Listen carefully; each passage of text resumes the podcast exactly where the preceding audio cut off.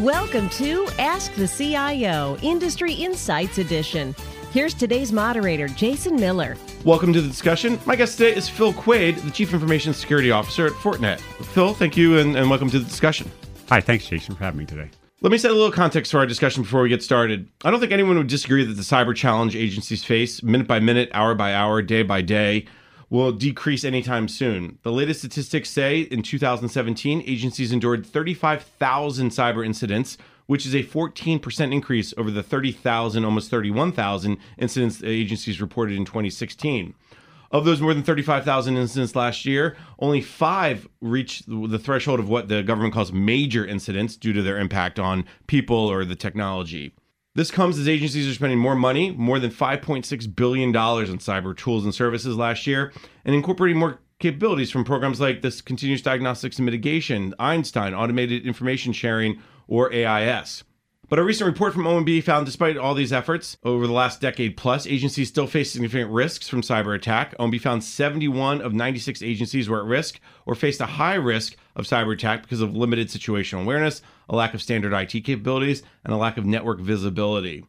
So, what's the answer to this never ending cyber challenge? More money, more tools, more training, how to get people not to click on links how do we make the change so the agencies and really the broader public sector private sector can do better well that's where my guest comes in he's going to offer some solutions for how agencies can can deal with these ongoing cyber problems once again, Phil Quade is the Chief Information Security Officer at Fortinet. Phil, let's just talk more broadly. There's a lot of security challenges around IT. We've talked a lot about that, but there's a new term that's maybe not emerging, but we're starting to pay more attention to called OT. Let's first define what OT is, and then let's talk about what some of those security challenges are. IT is typically information technologies. Typically, we in the security business we pay attention to affording IT confidentiality, integrity, and availability, protecting the bits and bytes in the systems to process those bits and bytes, no matter where they are. Uh, my company, Fortinet's pretty good at doing that. We offer lots of solutions to address the problems you're talking about earlier, primarily by offering capabilities that are both broad and automated and very well integrated to reduce the complexity problem. Um, but your specific question to me this morning is about another discipline called OT, operational technology. So IT is mostly about protecting the confidentiality, integrity, and availability of bits and bytes OT is primarily about protecting physical processes and things. So think robotics on assembly lines or valves on a oil and gas pipeline or electricity as it flows through wires. So OT, operational technology, is the class of technology that's used in very often in the nation's critical infrastructures and in the private sector's uh, industrial automation applications. I think that definition is very helpful because people, you know, we hear a lot about critical infrastructure protection. We hear about DHS needs to do more. 80 five percent of all critical infrastructure is owned by the private sector. But but I think putting the finer point on it is, as you said, protecting the valves of a of a water system or protecting the, the pieces and parts of a telecom system.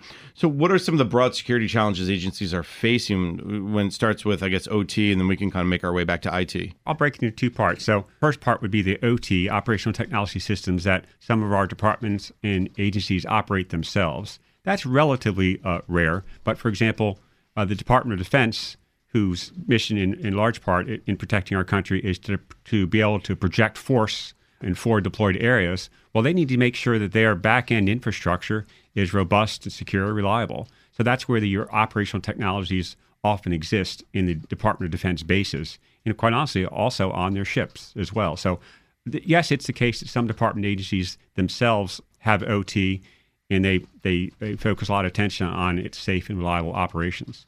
But the second segment I'd like to talk about is one that's uh, more national. It's not it's not U.S. government specific, and that's the operational technology that's used to protect our critical infrastructures. And as you said, the critical infrastructure is primarily owned and operated by private sector.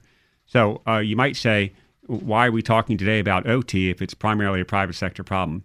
But that's that's not an accurate or pr- precise point. In fact, critical infrastructure is everyone's problem.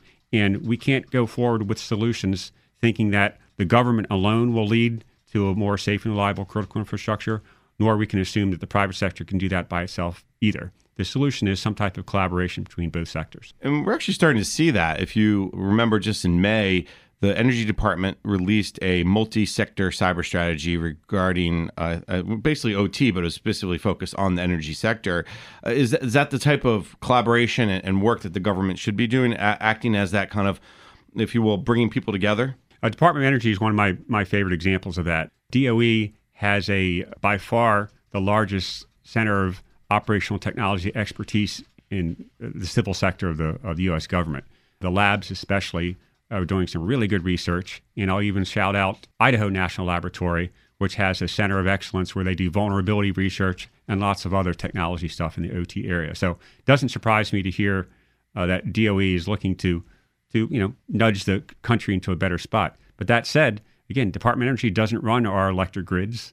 They're they're operated independently by large companies and lots of small mom and pop shops. It almost sounds like what you're describing is the role NIST has been playing. If you think about the cybersecurity framework now, that's uh, I guess going into version three, I think, and they're trying to push it out to not just the critical infrastructure sector, but also the federal government's being told to use it. Is that the role you're thinking more that the government should be playing around the OT to bring people together, or is there a bigger role? I wouldn't say that standard settings is the the first step I would take from the private. It, it's never sector. anyone's favorite step, is it? Standards, right? It, ta- it takes a long time, and it and it uh, seems like a paper pushing ordeal. Of course, standards are much much more important than that, and I don't mean to belittle it. But to me, the first step I would take in a public-private collaboration between the private sector and the government would probably start with information sharing. What's the situation awareness on the privately operated critical infrastructures themselves? And what's the government seeing from their perspective, whether it be from a threat or vulnerability side based on their own vulnerability research? So I would start with information sharing. Uh, there's probably, you bet, there's probably some good dialogue that ought to take place on architectures. And at some point, you start talking about standards. But I, but standards standards would certainly be part of the solution, but it, it wouldn't be the first step. When we talk about the challenges that that federal agencies are seeing there's a lot of push around federal CISOs, chief information security officers. Are they starting to pay attention to this operational technology? Because as you said, it's not a private sector problem, even though they own 80 some percent, because we all depend on that private sector infrastructure. You bet. The critical infrastructures are essential to our personal well being, our economic well being, and our government functionality. So, again, we all care about critical infrastructure. So, no uh, senior in, depart- in any department should be um, cavalier about its security. Now that said, there are you know uh, upwards of 16 or 17 or so critical infrastructures named in the United States, and different departments have different roles. So as you mentioned earlier, the Department of Homeland Security has some roles with certain critical infrastructures. Department of Energy has others, and there's some other other responsibilities as well. But again, primarily they are private sector run entities and we need to make sure that the government's not preaching to the private sector, and of course, vice versa. As you guys work with agencies and bring up this idea of operational technology, do the CISOs, do others kind of say, yeah, I understand that, but that's not my problem? Or are they starting to kind of understand that, hey, I have to be aware of and be a part of the solution? OT is indeed now on the radar of the CISOs I'm talking to. I wouldn't have said the same as short as uh, three years ago. Lots of people talked about other other terminology in this space is uh, industrial control systems, ICS, SCADA systems, supervisory control and data acquisition systems. They've been on the tip of people's tongue, but but OT seems to be a rallying point where people understand that it's not just about the confidentiality, integrity, and availability of bits. It's about the safety and the reliability of physical processes and things that we all, all ought to care about. And I think that's the big change that I've seen as well, in the sense that through the DHS effort, through Energy Department, and, and, as you mentioned, several others, there's been this bigger push from the government to say, okay, what can we do together to, to solve the problems? You mentioned information sharing is maybe the, the first step. Would you say there's two or three other things that can be done, maybe the short term, and then we can maybe even talk long term around OT? You bet. I like to start with information sharing because it's somewhat a somewhat of a um, we not, can we can all get behind it, right? You bet. to a certain extent, right? It's, it's, an easy. It's easy. It's not very intimidating, but of course, it, that's just the first step of many steps. What we want to do ultimately, this is the collective we. We want to get to the point where the uh, best of breed private sector solutions are being implemented to uh, help out both in the IT and OT space, and we're able to share information um, across the public and private sector, but then get to the point where mitigations are happening at the speed and scale that are necessary to counter the most strategic threats. So, what do I mean by strategic threats? Our most sophisticated or most adversarial countries in the world, they, they seek to do something called holding our strategic assets at risk. So when I was at in the intelligence community, the Defense Department, the White House, we talked a whole lot about what can we do to make sure that we have our democratic institutions, our critical infrastructures are in fact safe and reliable and available to support our way of life. Our adversaries don't think that way. They want to be able to hold those assets at risk. And what that means is they want to be able to influence our top level decision making in the government so that we might pause if we're considering a an operational, a diplomatic, an economic, or some other type of action. Well, if they can cause us to question the availability, the safe and availability, uh, reliable use of our critical infrastructures, they could actually change our foreign policy. So if they can hold our assets at risk, they can influence our decision making. That's not something that uh, any uh, U.S. government uh, is interested in having happen to. Them. I'm not sure people think about it that way either. That they think, well, yeah, it would suck if I lost my electricity, or if they took down the banking sector, that would be a, a very serious thing. But if you think, if you step back and, as you said, more broadly, how does that play into the bigger diplomatic side of it or, or the, the operational side? You know, based on your experience at the White House and, and, and the intelligence community, that's something that they spend a lot of time about. But is that starting to kind of creep into the civilian world, if you will, or the parts of DoD that maybe is not in the intelligence side?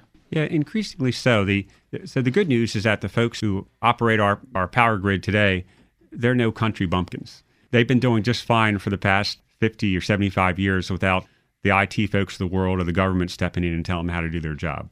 But what has changed is that the air gap that they used to, very appropriately so, hide behind in the critical infrastructure space is dying or dead.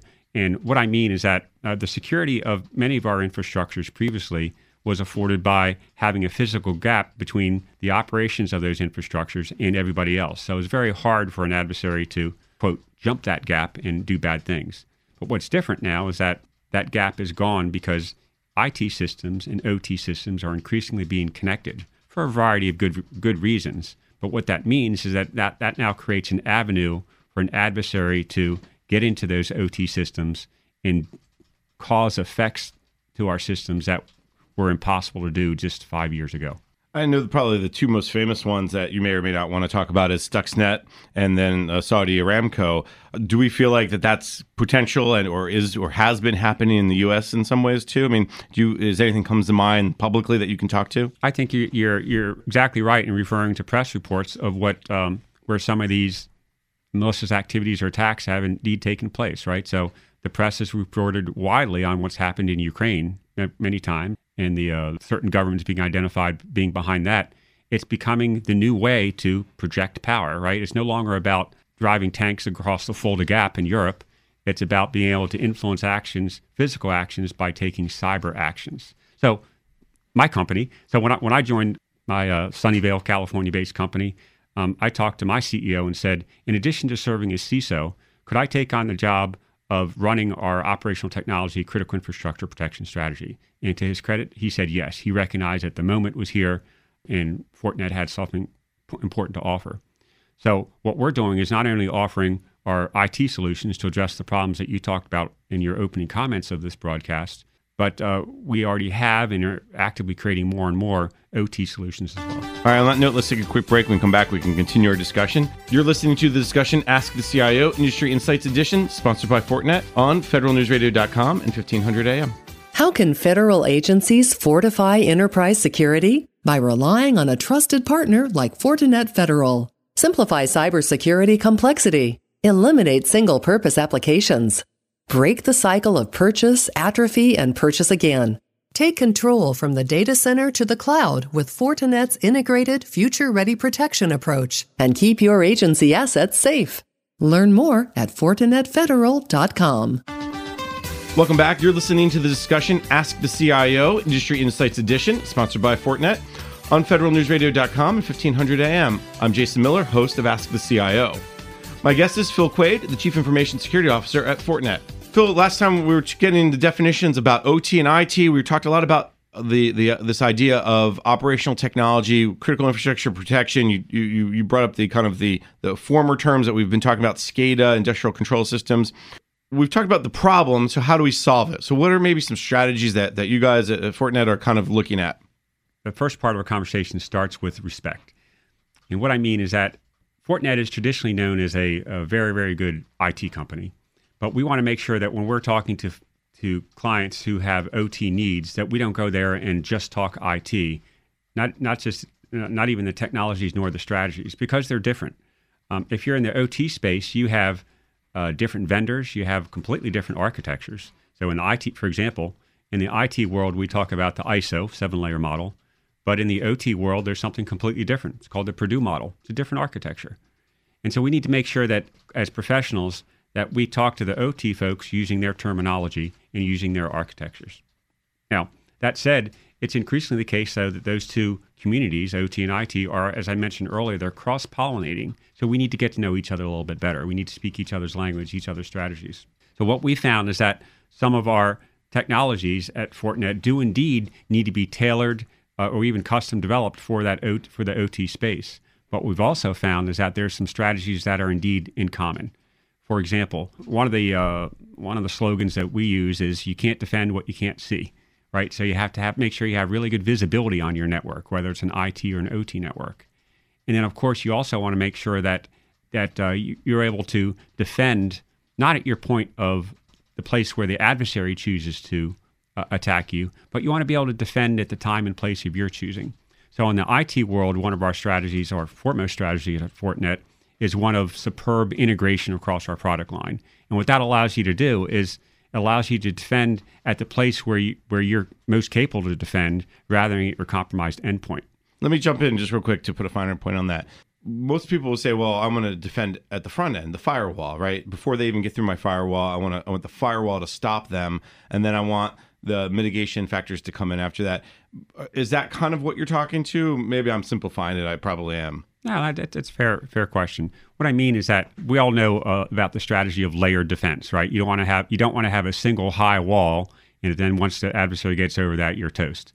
So layered defense is important. The foremost strategy today is having each of those layers of, of defense uh, fully integrated, so that if a, let's say that the adversary compromises an endpoint, well, you don't necessarily want to marshal all your defenses at a compromised endpoint pretty hard to do if it's compromised. So instead, what you'd like to be able to do is uh, set up your defenses at different places of the network so you could then isolate that compromised endpoint and make sure it can't do other do any more damage and then reconstitute as you see fit so that's the idea of doing agile segmentation uh, agile access control but fully integrated so that you can as i said earlier defend at the time and place of your choosing not at the adversary's choosing a lot of times we hear about the layered defense is, is all about the data. Just if you can protect the data, then everything else is, is secondary. If they want to take over this piece of hardware, that's fine. But if they can't get to my data, then the hardware is useless. It's a big brick. Where does the data play a role? Because you may say, well, in OT, data is not that important as is to IT, but for some reason, I think that's not true. So you nailed it, right? As I talked about earlier, OT is primarily about protecting the physical processes and things.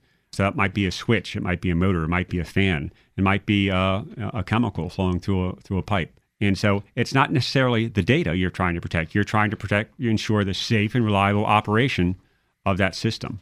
Now, don't get me wrong, data is involved, but it's not protecting the data necessarily. That's a protecting the data is a means to an end. The end is about protecting the physical processes and things. And that's what's different between the OT and IT space. The ends in the IT world is about protecting the data. The ends in the OT space is about protecting a physical uh, asset.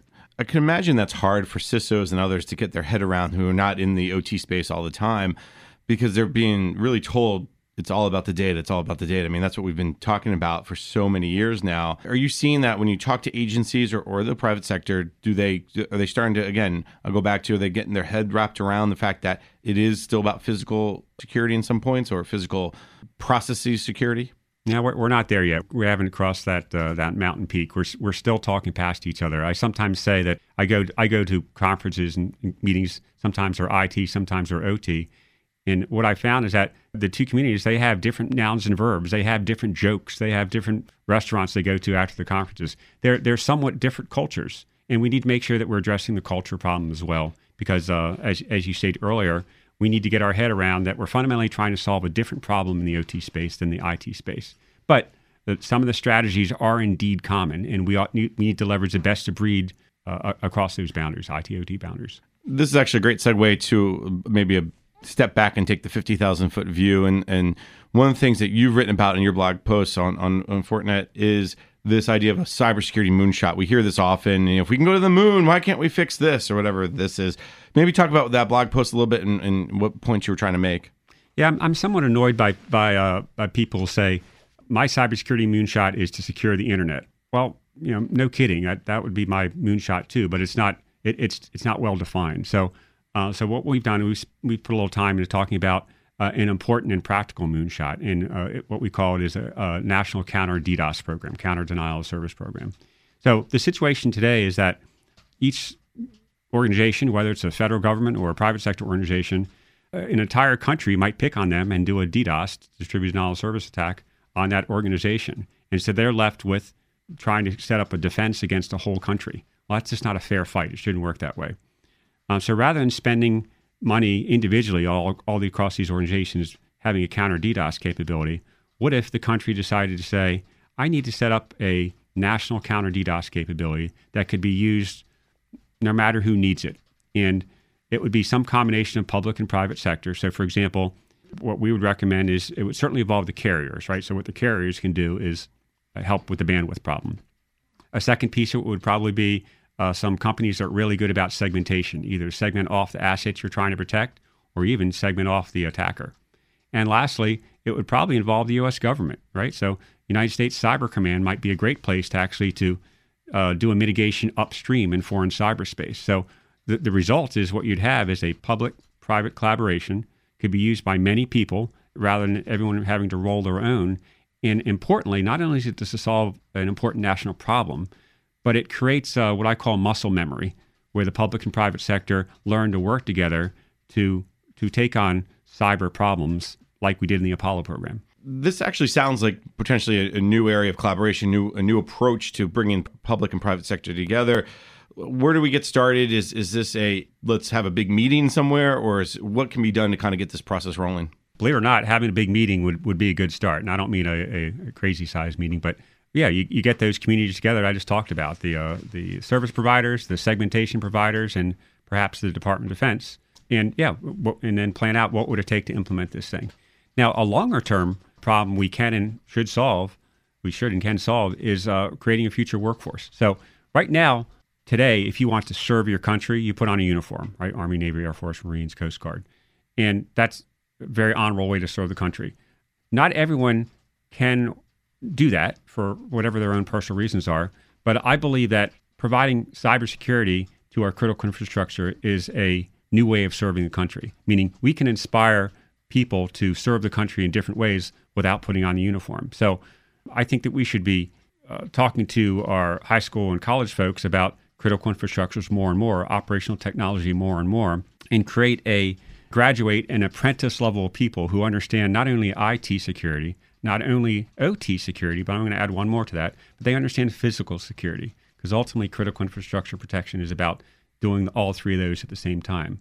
So we could graduate apprentices in uh, critical infrastructure security and then gradually move those apprentices up to journeymen and then eventually into masters. And at that point, we have a self sustaining workforce that, that can protect our country, whether it's critical infrastructure, industrial automation, or plain old but important IT you hear a lot of in Congress about a cyber corps that uh, Congressman Will Hurd is talking about.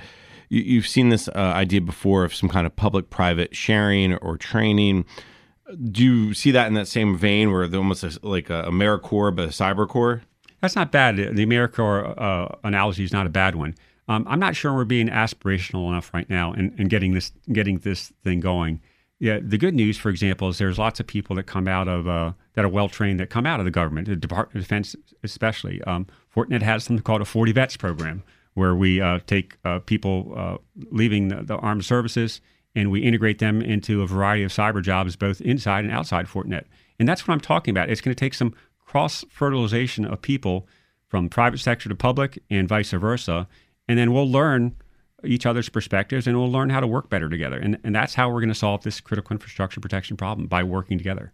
You're describing obviously a long-term solution to this problem. In the short term, are there things that agencies and or the private sector can do, even from a workforce perspective? The answer is yes. This is where technology can be our friend. Where uh, it, it's silly of us to keep throwing technology at the problem without also acknowledging the complexity problem, right? If the industry keeps offering a whole bunch of point solutions that solve small problems, what we're going to do is we're going to overwhelm the operators of both OT or IT systems, and they're going to start making mistakes, right? Humans are fallible. So, what we need to do is provide these solutions. We need to integrate them a whole lot better so they work as a team. And what that's going to do is it's going to reduce the complexity in how we operate these systems. So, near term, you bet we need to integrate our solutions and we need to actively work to reduce the complexity in how you manage them. And I think that's why there's so much excitement and so much attention being paid to the orchestration, the automation, the, the AI, the machine learning, robotics process automation, all this emerging technologies. Do you see that also as as a as a key or a, a one answer to this problem? It is. It's. I want to be careful to uh, not imply that AI is here today and ready to solve the world's world's peace, world's problems. It's not. There are some really important building blocks towards AI. You just mentioned a, a great handful of them. It's automation, it's integration, it's orchestration, it's uh, data grooming. Uh, there's lots of things like that that are building blocks towards AI. So where we are as a as a sector right now, we're in machine learning, we're in deep learning, and we're gradually moving towards AI. Now, um, there's some places where it's very, very useful today. In fact, we're using it in my shop, right, where we're we're looking at gobs and gobs of data to characterize threats in new in new ways that human beings would just never have a chance of doing, and automatically pushing that out to customers who can put it to use. But I do think you're right that uh, um, certainly automation and integration are are the keys to reducing complexity, and those are the building blocks towards AI. Phil, this has been a fascinating conversation. Unfortunately, we're just about out of time. But before I let you go, what's the one takeaway or two takeaways from our conversation about OT, operational technology, that both federal cyber executives should keep in mind, but also the private sector? OT needs to be on everyone's radar, right? If you're just an IT strategist or specialist, you're doing good work, but you need to understand that increasingly physical processes and things are going to be important for you for how you do your IT job. The flip side is also true. If you're an OT specialist, you need to know that IT is more and more and more creeping into your architecture. So what we need to do as a community is figure out where we can do some cross pollination of technology and solutions. And uh, you know, I, I think that uh, I think that there's some companies out there that they're well postured to provide that. All right, good advice. Unfortunately, that's all the time we have for today. You've been listening to the discussion Ask the CIO Industry Insights Edition, sponsored by Fortinet on federalnewsradio.com, 1500 AM. I'm Jason Miller, the host of Ask the CIO, and I'd like to thank my guest, Phil Quade, the Chief Information Security Officer for Fortinet. Phil, thank you so much for taking the time. Thank you, Jason. For more on this discussion, visit federalnewsradio.com and search Ask the CIO.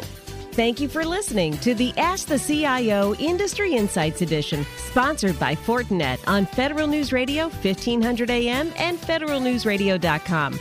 The entire discussion is available on demand at federalnewsradio.com. Search Ask the CIO.